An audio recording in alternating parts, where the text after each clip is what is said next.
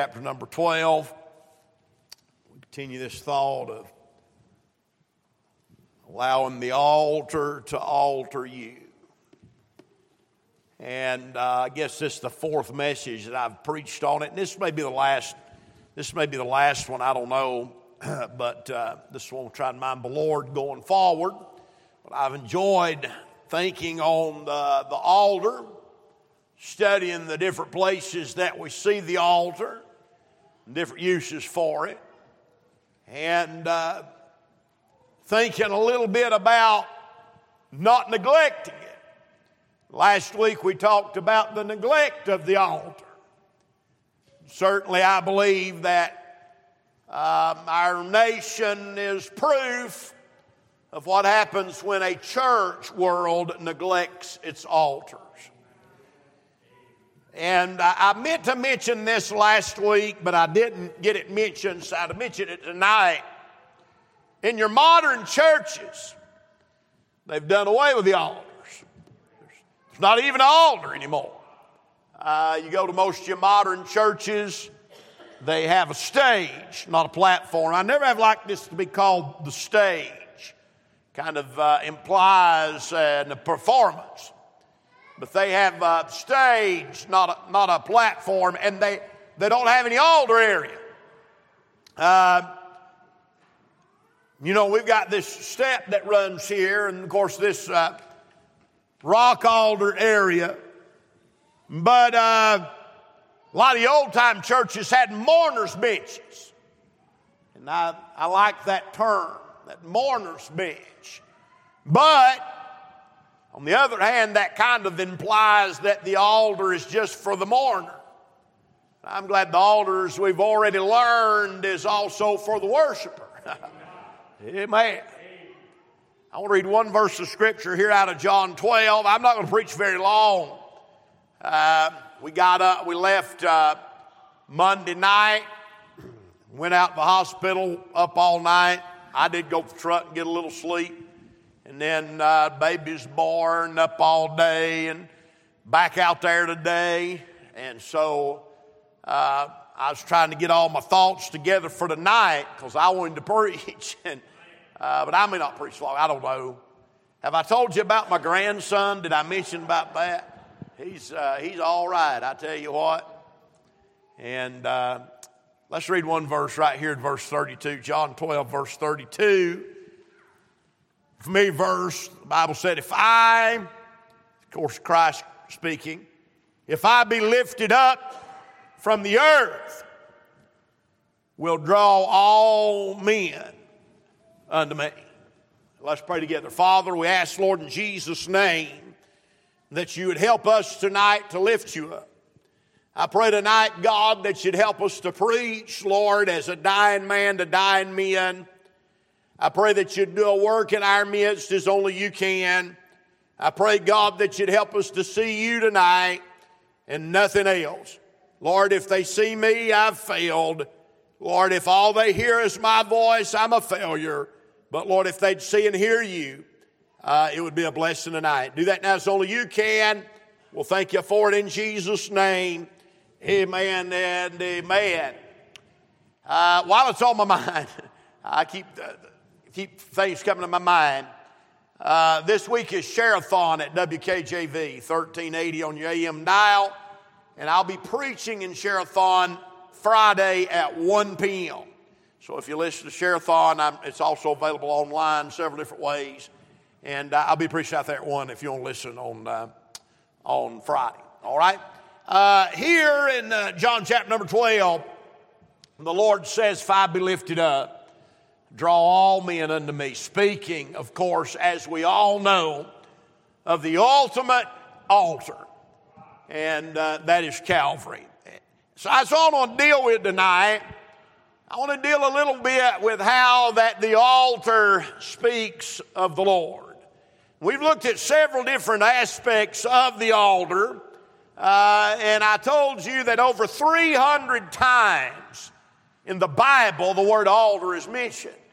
But I'm going to tell you that every altar, from Noah's altar in Genesis 8 all the way through the altars that were built by the patriarchs, all through the book of Genesis, the altar that we looked at in the book of Exodus, the altars that were built during the time of the prophets and the judges, every one of those altars spoke of one person, and that is the Lord Jesus Christ. Do you believe with me tonight that this book, every bit of it, Genesis to Revelation, is about Him? We cannot miss that point. It's all about the Lord. And so when the, we see the altars of the Old Testament, they all point toward Christ. And here, Jesus in John 12 is talking about the ultimate fulfillment of all of that. And that would be the ultimate sacrifice that would happen yonder at the cross of Calvary. Paul said that he gloried not in anything save the cross of the Lord Jesus Christ. You ever thought about that? I was listening to a preacher today, and he's preaching on that, and I thought that was interesting. He said, you know, that when it comes to the cross, you could think that maybe Paul would say that he gloried in the birth of Christ, the miraculous birth of Christ, or that he gloried in the incarnate life of Christ, or that he gloried in the, uh, in the resurrection. And yet, Paul said that his glory was in the cross of Christ, that great sacrifice, that ultimate altar. And that's what I want to talk to you about just a little bit tonight. I'm just going to give you two or three things the Lord lays on our heart, and then uh, we'll be done for this evening. But I want us to see Jesus for a few minutes.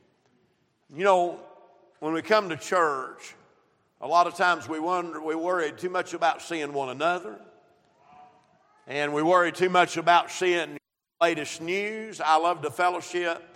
But if we come to church on Wednesday night and fail to see the Lord, we've really missed the point.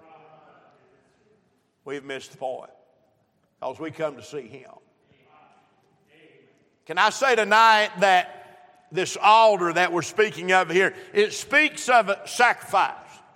That altar was an altar. Remember, I dealt in Romans 12 of presenting our bodies a living sacrifice and how that we can sacrifice on the altar. Well, the ultimate job of the altar was to hold up the sacrifice. Uh, we can go all the way back into the tabernacle and look at the brazen altar, and I can tell you about the horns that were on that altar. Everything about that altar was designed to hold up a sacrifice. Now, lest you should forget, the Lord is the sacrifice. Now, in the Old Testament, there's five sacrifices. There's five sacrifices that God laid out, and those five sacrifices are divided into two categories the sweet smelling savor sacrifices, and then the non sweet smelling savor. The sweet savor sacrifices were the burnt offering, the meal offering, and then also the peace offering. They were representative, and I preached through this maybe last year sometime, how that those offerings, those sweet smelling savor offerings, were representative of the offerer bringing a perfect, something perfect to God, his very best, and offering it on the altar, just giving it to God, and the smoke rising up, and God would smell that, and he'd say, Boy, that's a sweet smell. But none of those offerings had anything to do with sin.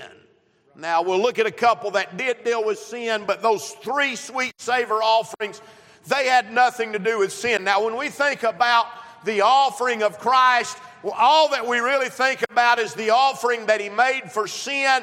But can I submit to you that he lived a life that was an offering? Not only was his death an offering, but his life was an offering. Uh, the Bible said in Ephesians 5 2, uh, and walk in love as Christ also hath loved us and given himself for us, an offering and a sacrifice to God for a sweet smelling savor. And so Paul said that Jesus offered himself as a sweet smelling savor. Uh, but as we'll see here in a minute, all of the sin offerings were reproached reproach to God. They were a stench in the nostrils of God. Uh, as a matter of fact, the sin offerings had to be made without the camp. They couldn't be made uh, within the camp because they were so repulsive to a holy God. So when Paul said that Jesus offered himself a sweet smelling savor, he's not talking about Calvary. He's talking about the life Jesus lived in that he fulfilled every jot and tittle of the law, uh, in that he was tempted in all points as we are, yet without sin. That was the life of Christ. Uh, and he offered it to God, a sweet smelling savor. His entire life was an offering. You say, well, preacher, you'd already preached on that. A few months ago, you preached on that. I know, I like it. So I'm preaching on it again. You know why? Because I really like it. He lived his whole life as an offering for us. His life was perfect, so my life don't have to be. He fulfilled the law because he knew I couldn't. And you see, without that perfect, sinless life, it doesn't matter what he did at the cross. Lots of people died on crosses. Thousands. The Romans crucified thousands of people. None of their deaths mattered. You know why? Because their lives were not sinless. They were sinners. They were just like you and me. Uh, that, that sacrifice was no good. But this man, speaking of Christ, he lived a perfect life. Uh, he lived a sinless life. And because of the life he lived, uh, my friend, his sacrifice mattered. He shed the very blood of God, sinless, holy blood. It was the life that he had lived that was a sweet smelling savor to God. And then, of course, there was the non sweet savor offerings. And that was the sin in the trespass offering. As I've already said, sin, the sin offering was such a reproach to God that it had to be offered without the camp. 2 Corinthians 5:21 says, For he hath made him to be sin for us who knew no sin. Can I take time out just a minute and say, Thank God, I'm glad my sins are gone. Just like we sung tonight, they're gone. Why? Because he was made to be my sin. How many, how many of my sins? How many? Well, yeah. Now, if you're not, if you've Arminian view of uh, Free Will Baptist, you believe that he only became son of some of them, but he became all of them. Have made me to be sin, and it made him to be sin for us who knew no sin. I say, thank God. But that sacrifice had to be made without the camp. Boy, your Bible's beautiful, isn't it? Hebrews 13 11.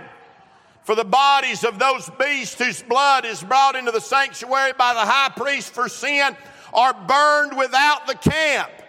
Wherefore Jesus also, that he might sanctify the people with his own blood, suffered without the gate. Let us go, there, let us go therefore unto him without the camp, bearing his reproach. And so when I'm dealing with the sacrifice, there is the sacrifice of his perfect life. But we can all agree there is the sacrifice of Calvary, that He suffered without the gate, that He became our sin, that He settled the sin problem. Thank God. And when I got saved that day, uh, He justified me by His grace. Uh, he made me just as though I never was a sinner to begin with. Uh, how much of my, how many of my sins did He pay for? He paid for them all. All of them. Either he paid for them all or it's all a waste.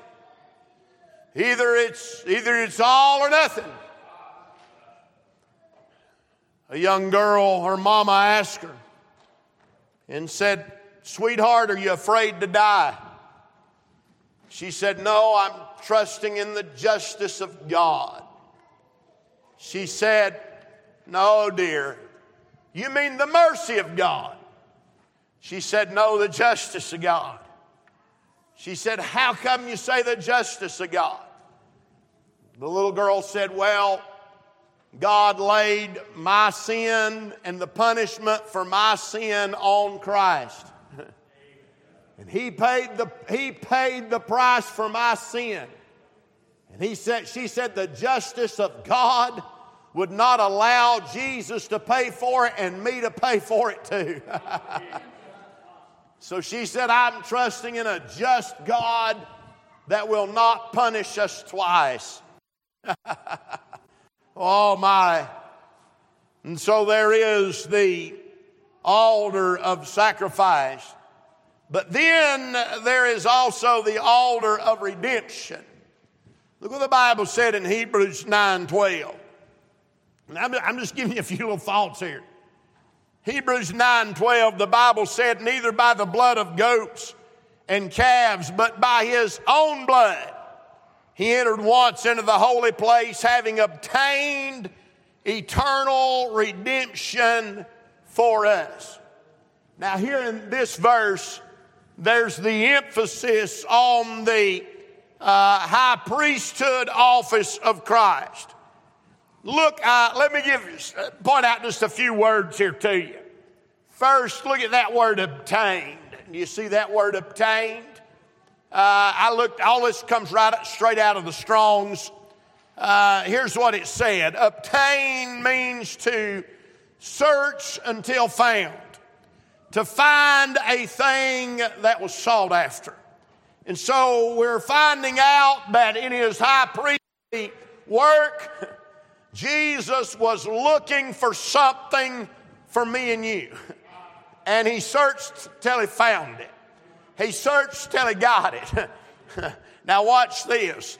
That word redemption, it means to purchase back, especially from the penalty of sin. oh, my, I like that. That's a good Bible word, isn't it? I, I just love preaching the Bible. If you just preach a Bible, boy, I tell you, things go to business pick up pretty quick. And then, oh boy, redemption to uh, free us from the penalty of sin. And for who? For us. But really, what I want to point out to you, look at that word right before the word redemption eternal. Amen. Not temporary, thank God not, not conditional, but eternal. What does that word mean? Let me, let me read it to you right out of the Strong's Dictionary. It means without beginning or end. Uh, that which is uh, that, that which has been and always will be. Uh, without end, uh, never to cease. Uh, I don't know about you, but that sounds all right to me. I'm the, hey, I, I, hey, I'm just glad I got. I didn't. When I got in on this thing, I got in on something that was everlasting to everlasting. Thank God, eternal. I'm just an old country boy but even I can understand that. It's as plain as the nose on your face. Uh, the penalty of sin has been taken care of, and Jesus obtained that for us by making himself the ultimate altar, and the altar of redemption has taken care of the sin problem for us forever and ever. For eternity. For eternity. So there is the altar of redemption. Let me give you one more 1 Peter 2 5. 1 Peter 2 5. We've been knowing for a little while that this projector was about to give up the ghost. Been flashing red for a while. I guess, would it not turn on tonight? It was on and it went back off. We're going to have to put somebody on that crazy ladder because we've got a bulb for it. But uh, Josh, Bobby did it last time. Maybe you, maybe you this time. Josh has no fear. Let me give you, hey, let me give you one last. Let me talk about, remember I told you how the altar was placed of worship? Watch this. 1 Peter 2 5. That's interesting. Ye also, as lively stones, are built up a spiritual house and holy priesthood to offer up spiritual sacrifices acceptable to God by Jesus Christ. I never really had studied this verse till last night. I read it a thousand times, but never really had thought about it. You talk about a beautiful description of the church. So here's what that verse says. That verse says, God, the way God built the church was with some lively stones. And those lively stones, according to that verse, are me and you. Ye also are as lively stones. Ye also as lively stones. Now, it didn't say you also as boring stones. He didn't say you also as dead stones. Ye also as sleepy stones, but lively stones. So that has an atmosphere of praise and worship, right? It's got an idea with that. So you and I are a part of this spiritual house. Look what it says. As lively stones are built up a spiritual house. Well, that's the church. I'm glad, thank God, to be a part of something spiritual, aren't you? And so I, and so I just want to, hey, I just want to be a lively stone in a spiritual house. now, I was thinking about this. Look what it said. Uh, a holy priesthood to offer up spiritual sacrifices acceptable God by Jesus Christ.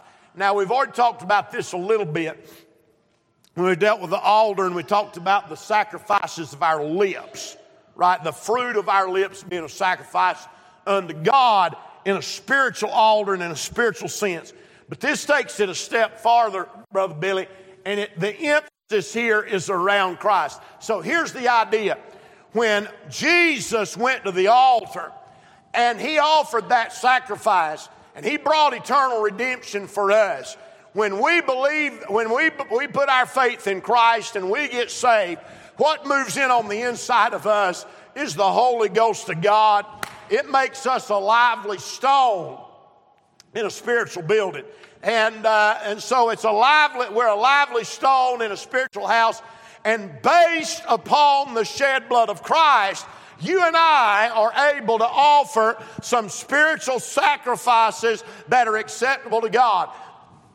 I, I can't get this preached out really the way I got it in my mind. I, I can already see I'm not going to be able to get it out but maybe you're getting it. That's what church is all about. Uh, church is all about being a lively stone in a spiritual house. Uh, and based on the shed blood of Christ, we offer spiritual sacrifices to God. That's what church is all about. If there's one verse that describes church, that's it right there.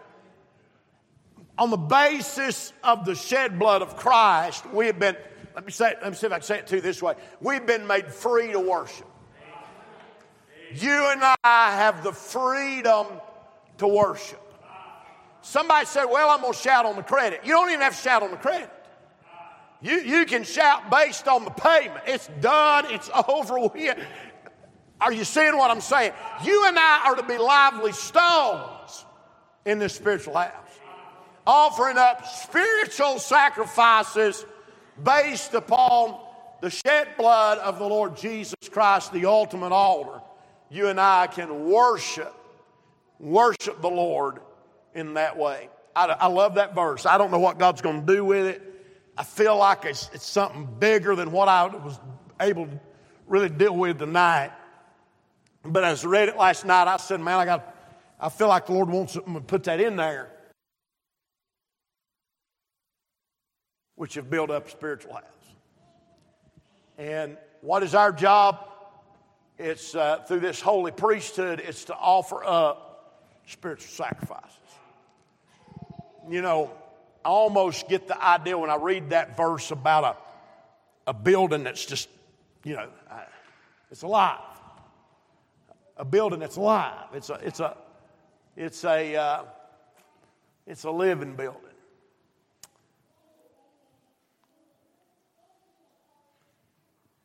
spiritual house. I don't know, there's more in that, Billy, that I ain't got out just yet. But give me a week or two. Dig some stuff out of that right there. I like it. Ye also, as lively stones, are built up a spiritual house. Well, that's, that's what, so the altar. We've talked about the physical altar here in the church, We've talked about the altars of the Old Testament, we've talked about how you can worship the altar, pray at the altar, bring your sin to the altar. We've seen all of that, but all of that pointed toward what I dealt with tonight. That was the altar. If Jesus said, If I be lifted up, draw men unto me. Aren't you glad for the altar of salvation? at the cross, the altar of redemption at the cross, and the altar that makes us able to worship, which was the cross. So there wasn't the cross, there wasn't no shed blood, there'd be no basis for us to worship and be lively stones in a spiritual house. Well, I say thank God.